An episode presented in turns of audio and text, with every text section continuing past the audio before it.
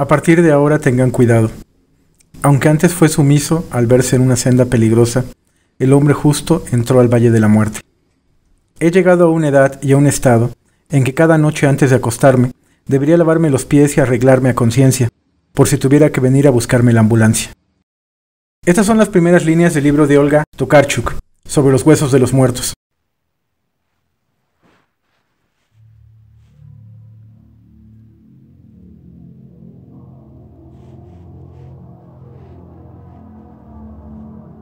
Es un thriller muy interesante, ambientado en una provincia montañosa de Polonia. La protagonista es Janina, una ingeniera de caminos retirada y maestra de inglés, obsesionada por la obra de William Blake. De hecho, antes de empezar cada capítulo, hay diversas citas del escritor inglés. Este es un libro que lo debes disfrutar en capas. La historia comienza con la muerte de un vecino de Janina, un cazador furtivo.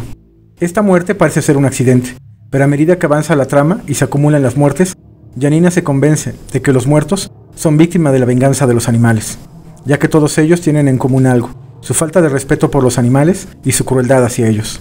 Algunas personas mencionan que esta es una novela policíaca, pero no estoy de acuerdo. Trata sobre la soledad, el envejecimiento, el machismo y la conservación del planeta. La historia retrata y critica la sociedad, cuestionando tanto la falta de respeto por la naturaleza como el radicalismo ambiental. Les recomiendo mucho la historia, te envuelve en el frío invierno de Polonia. Es una historia que se lee muy rápido, solo es de 304 páginas. Si disfrutas el suspenso, esta novela es para ti. Gracias por ver el video. Suscríbete si quieres ver más contenido sobre terror y suspenso.